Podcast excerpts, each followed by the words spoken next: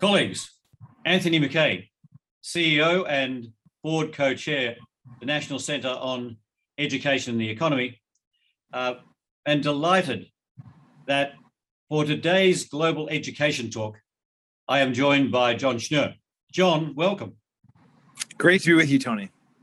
Well, John, uh, people know you as CEO of America Achieves. They know you as the co-founder of New Leaders for New Schools. They know you because of your connections to Harvard, to Aspen Institute, to a whole global network. They also know that you've been a very significant advisor to multiple administrations. So Clinton and Obama, and of course, right now to the Biden administration. What some people mightn't know is that the work that you're focused on now, and indeed a track record, is a perfect fit, I have to say, for an outfit like ours, which is a center on education and the economy, because that has also been your life, uh, your passion. And right now is a very significant part of the contribution you are making uh, in a Biden administration absolutely committed to uh, infrastructure resources, building back better. And the focus for us today in our conversation, I guess, is what you've termed a good jobs agenda. So um, it's great to have you with us uh, for this conversation. Just before I launch in to my first question, have I, have I roughly got your positioning right, or would you like just to nuance that a little bit, just so that you can say something that might make uh, a greater a link for some people? I would just say that that uh, would um, your description would suggest that I ought to bring more clarity and insight to the solutions needed for our world than I feel like I've got. But I, uh, but there's nothing you said that's inaccurate, and I'm eager to dive into with you okay. and this audience, kind of piece puzzle together how to do what your organization was founded for and named for. You lead, which is how really to link education to the economy, how to link the economy to education, so we can actually have a good job as an economy that works for economic growth and for our people. And I think we're in a pr- time of trying to puzzle that through together. I wish I had more clarity, but I'd love to offer some thoughts and keep learning from you and everyone in this uh, in this community moving forward.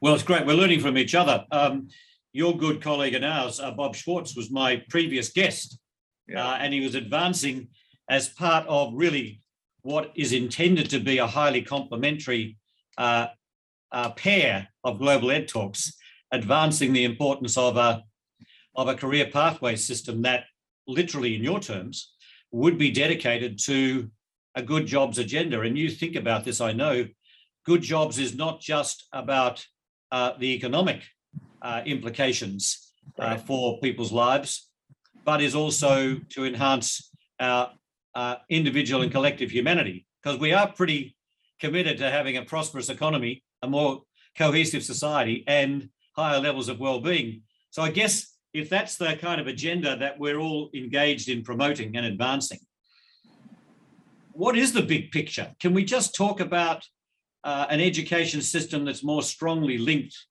to good jobs and the new economy? Is that the way in which you capture the essence of the big picture that we are now attempting to advance, given all of the challenges that we face, particularly at a time when we've never quite experienced uh, the disruption that's been associated with the pandemic. But as you've said, this disruption is not going anywhere. Absolutely right. I think what you said is right, Tony. And also knowing that as you shared that I'm following Bob Schwartz in this series is humbling. Bob is a great um, leader, a great thinker, a great practitioner, a great mentor. And I think his work on career pathways has been groundbreaking and pioneering. And so it's an honor to follow him and be with you. I would say what you named is is in my view right, which is we are at the most significant, most rapid shift in the history of the world economy. Arguably, the industrial age was as significant. This is faster. The change in the economy, the change in technology, the change in politics, the pace of change is unprecedented. And while there are a lot of implications for that, including for democracy and politics and media and companies, the implications for education are profound, as you know well and data point, a couple data points just to you know uh, make this concrete. You know, uh, high school for a lot of the 20th century, the U.S. really became competitive in the world as we kind of extended high school education to most of our people, and that was right at the time because high school degree for a while was a ticket to a middle class lifestyle. Today, the world's changed, the economy's changed, and a high school degree is a ticket by itself to poverty, not a middle class lifestyle. Tennessee, there's data came out a couple years ago that showed high school graduates, the only high school education in Tennessee in 2010, by six or eight years later, were they were earning about nine thousand dollars, nine thousand uh, dollars, with a high school degree. High school degree once what actually fueled our celebrating people cross the stage, earn the diploma, you know they've got a shot at the world.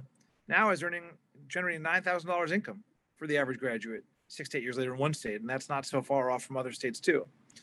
So we know that education, the bar has been raised and is differentiated in terms of what people need to be able to get good jobs that can power this economy and power their own lives. And at the same time, I would say, while I, like many people in this community, have worked hard to expand and extend and diversify who can get a college degree, and that's very, very, very important. Two thirds of this country does not have a college degree in the United States. Yeah. Two thirds. And 10% of our low income kindergartners wind up with a college degree. We need to expand, and diversify that. But if we don't have a solution that can help those, at least initially without a college degree, have sure pathways into good jobs and good work that can actually fuel economic growth, that can support people to help support a family, contribute to the community.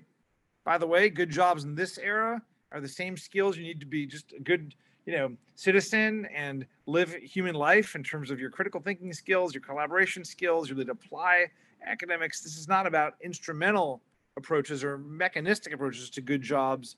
It's about the skills and competencies that can fuel a good jobs economy good work and human life. If we don't make those connections including for the vast majority of our low income working class families don't get a college degree we're neither going to power economic growth and competitiveness nor are going to keep alive the American dream of getting closer and closer to being a place where everyone can work hard, get ahead, and support themselves, their family, and the community. So we need to adapt our education systems and pathways to this changing economy with a higher and differentiated bar. And I'd say if we don't, the consequences are profound. Some people will say public education's failed in the United States. I think that's definitively not true. We've made progress in many ways to help set out and made set out and accomplished what we've accomplished, wanted to accomplish in many ways with pockets of failure. But this, this change has been so profound, and the bar has been raised so high, and the human competitive advantage is now so different for what good jobs entail that if we don't adapt to the change, we will both have gotten better and fallen behind at the same time. We'll have improved, but not adapted, and the gap between what our people need and what they actually contribute and what they do will be so profound that it'll feel like failure, even if we're building on a foundation of success. So adapting to the moment in a way that links education to the economy, as you know well, and economy education is kind of the moment, the window of opportunity that we've got with very high stakes for the economy and for our people. So, John, before we tackle what that might look like in a, a concrete way, right? An an action agenda. uh, yes. The, the, the if you like the, the near term of what you are advising on, contributing to, promoting now.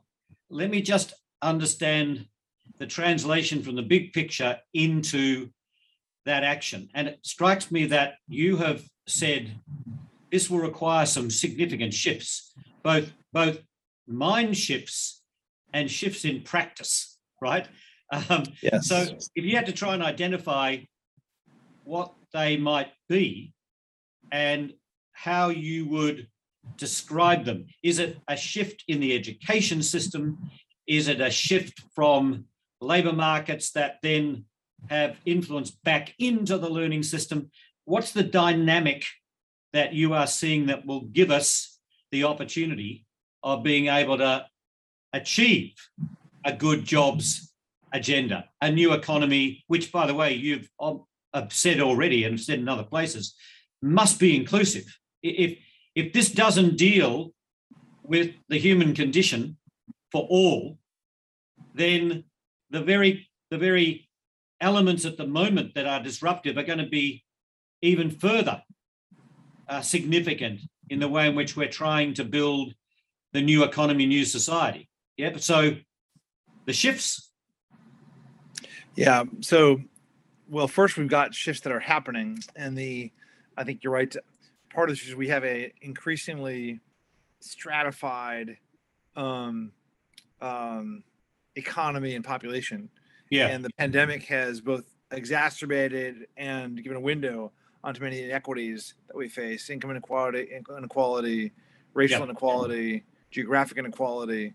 Um, and the consequences of the shifts, of course, are the most profound for those who had the least to date.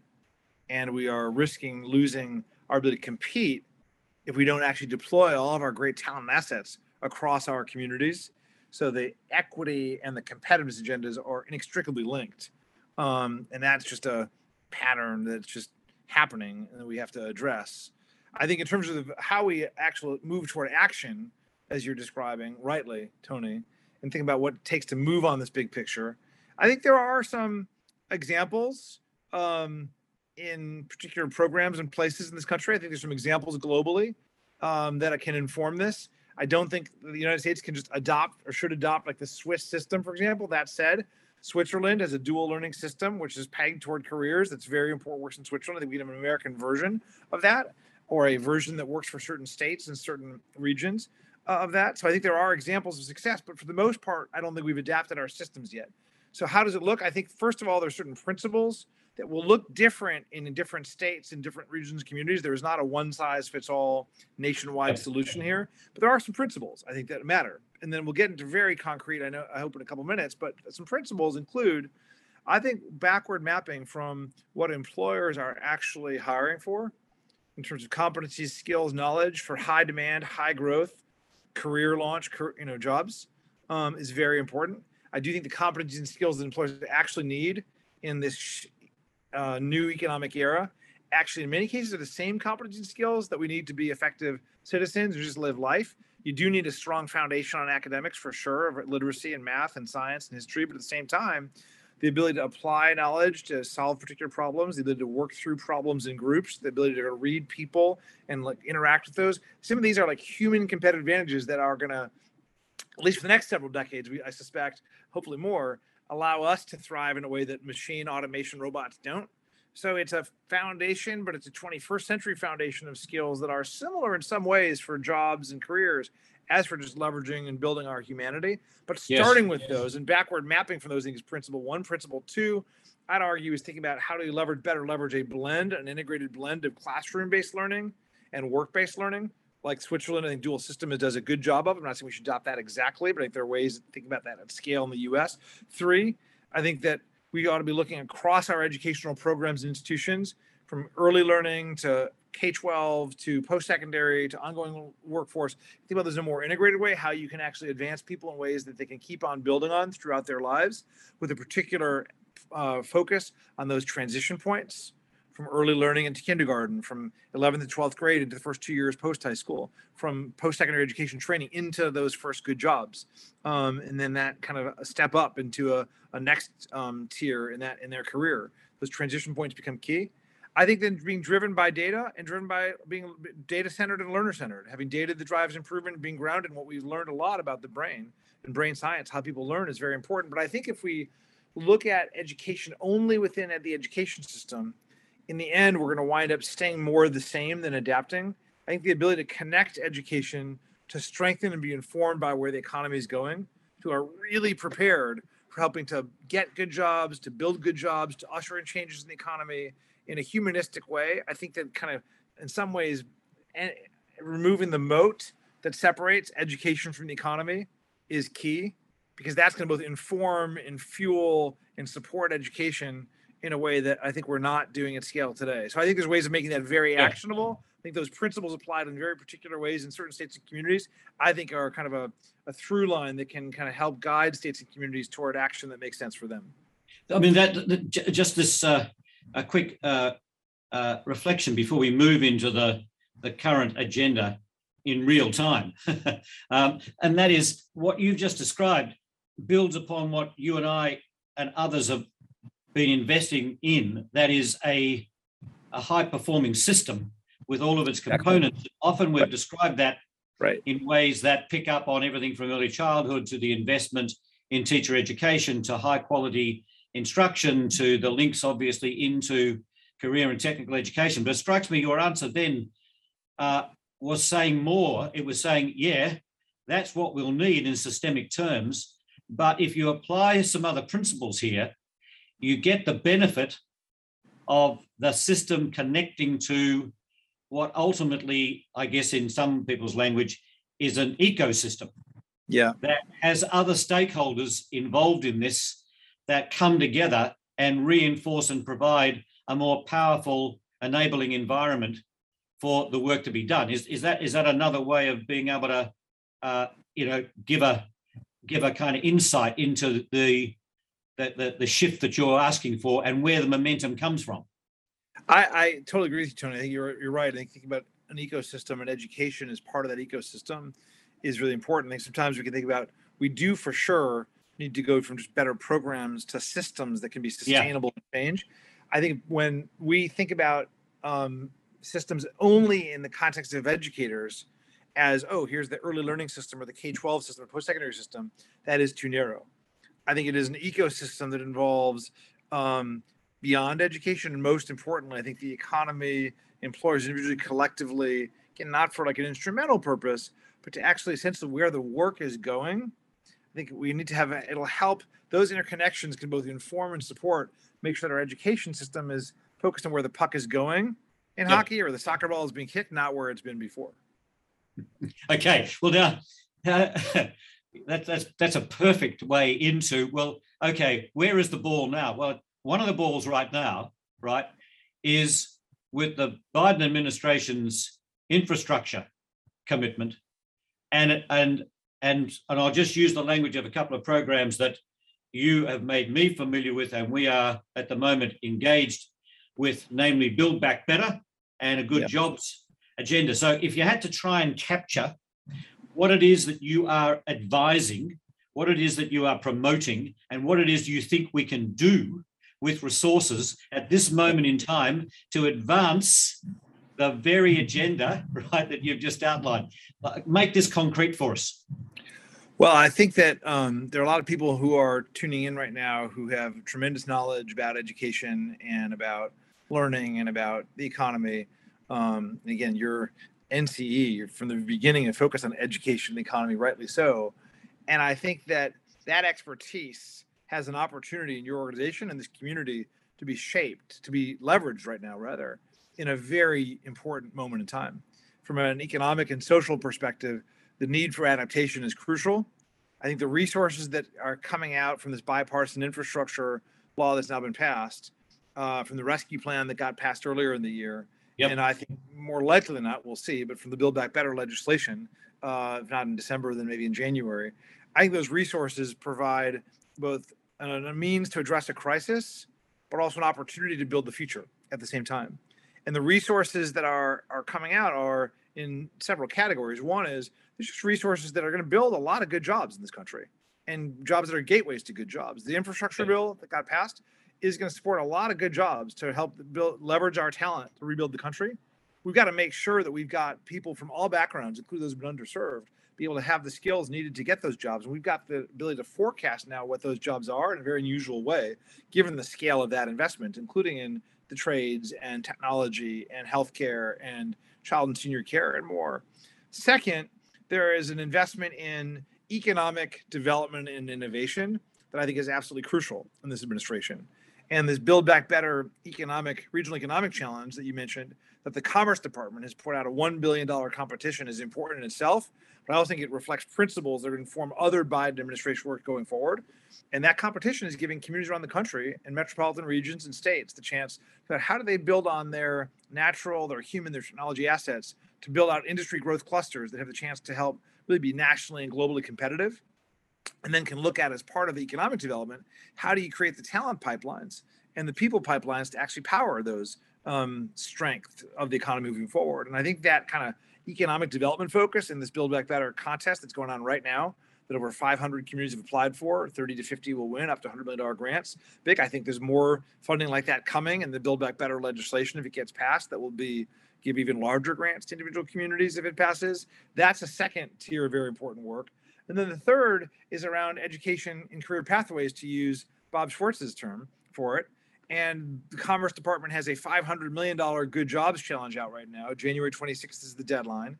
Grants that'll be significant there as well, focused entirely on workforce development and education pipelines for in demand sectors. If Build Back Better passes, then we're going to see several billion dollars to the Labor Department for partnerships, sectoral partnerships. We're going to see $5 billion in the current form of the legislation to community colleges uh, or other associate degree programs that link to in demand careers.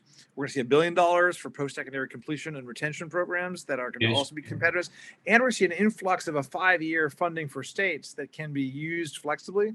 That basically the headline is a lot of resources are coming in to build good jobs, support economic innovation, support workforce development education at a time when state and local officials are um, mission driven at their best, but a little overwhelmed, fatigued, managing yes. crises, and the chance to help think about how those can be leveraged to both address the crisis, use these resources, win competitive grant programs, and build the systems and the ecosystems for the long term.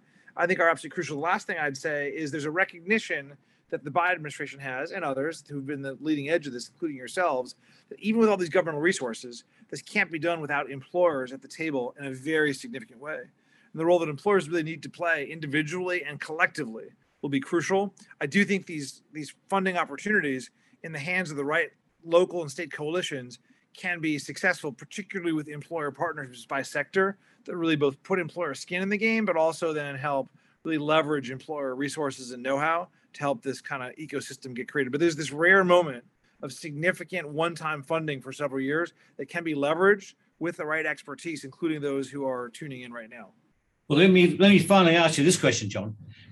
Um, this is a this is a national agenda in a global context, and yet what you're describing also underscores the importance of uh, place-based yeah, very much. use some other language that you know a few of us share. Yeah, and there are moments where I hear the state mentioned, I hear a region mentioned.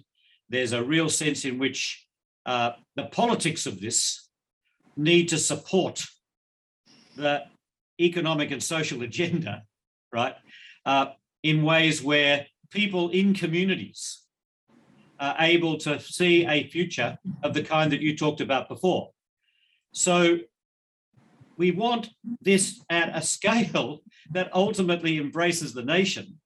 And yet, to grow that scale is going to be a huge challenge. And yet, the resources, as you say, are significant. They're substantial. A moment in time, I think you called it. So, my, my final question is can we do this within the, the nation, within the federal system, within the state politics. It's a workforce response here that has got to tackle all of those complexities. And I love the fact that you talk about this at times in terms of almost regions or economic zones, or, yeah. you know, there, there, there's a nuance to this that feels absolutely right. But how do you position it in relation to the kind of forces? Well, it's a very good question, and very the insight's totally right. I think that the federal government is providing very historic one-time resources. Yep. This cannot cannot be a federal strategy or federal plan. Um, part of the messiness and the beauty of American democracy, American life, is the decentralized nature of our country, and I think that that's true from a governmental perspective. It's also true from an economic perspective. Right. We have places around the country that are interconnected, thriving regions where you've got industries and suppliers, and you've got certain strengths in economic sectors that are in certain places that are different from others. And while there's some underlying principles that can be the same, in the end, this has got to be led and driven at the local, regional, state level. And I agree with you that there are different um, ways that could play out. I think the state government plays a key role. There are times where I think where a governor and a set of players at state level can come together and across business and government and education and communities, and uh, there can be a statewide agenda. I think that Secretary Raimondo, who is leading this in very important ways in the Biden administration, it was an example of this as governor of Rhode Island, um, a smaller state, but nonetheless, an example of how a governor and state across the country could act. But I also think, like you're you were mentioning, that if you think about economic and employer engagement and needs and a value proposition that can reflect employer and economic needs, often those employers are working not always, but in a metropolitan region, in a labor market region, and there are certain um, economic clusters, industry clusters, as those in that field would describe them, that often can be across different um, communities, but often in a particular metropolitan region, which is uh, basically hospitable to a set of companies, suppliers, people. And I do think that that kind of regional um, opportunity Yes. doesn't sit fit neatly with um, federal, state, county, or local government. But Yep. in the real world is important, and I do think one of the uh, benefits of the Biden administration's approach through these Commerce Department Build Back Better and Good Jobs Challenge grants is they actually support coalitions with a hub, which has got a track record and trust across um, a region, can pull together a region in a way that meets the employer and economic needs, even if it needs to have more of an unusual coalition of including governments that support that. So I think we got to try out a bunch of approaches. Clearly not a federal plan. Clearly not just one size fits all. Each state, region, and community's got to figure out for themselves. But I do think there's this influx of resources that matched with focus and expertise could create a set of proof points. I hope we can look back now and say in several years that the whole country's made progress, but that we also have the opportunity. Who's going to set the pace for the country? Which states, which metropolitan regions, which communities are going to create examples of, hey, this is American style inclusive economic growth. This is American style good jobs economy. This is an American style how human beings can mar- match with technology to advance society. And I, I don't know who that'll be yet, but I, I am seeing evidence that in some big cities, some small communities, some rural communities, where local ingenuity with the right kind of collective action across employers and education across every sphere, I think are going to create some examples that can inform the, the world. We don't know who those will be yet, but they're out there. And I think those of us who are looking to play supportive roles ought to be looking for those places, even more than the federal government, where the expertise can be leveraged to support those places, creating models that work and shine a spotlight on the future for us. Hey, John, um, this has been our final NCE Global Ed Talk in our 2021 series. Uh, John, you know, we could not have been better served and then this conversation. John, thank you. Well, thank you, Tony, and let's hope we can all work together and look back 10 years from now and say this opportunity has been uh, seized and not squandered. I suspect we have a much better shot of that given the work you and NCE do. So thanks for having me and look forward to hoping to work with you moving forward, Tony. Renewed thanks. Thank you very much, John.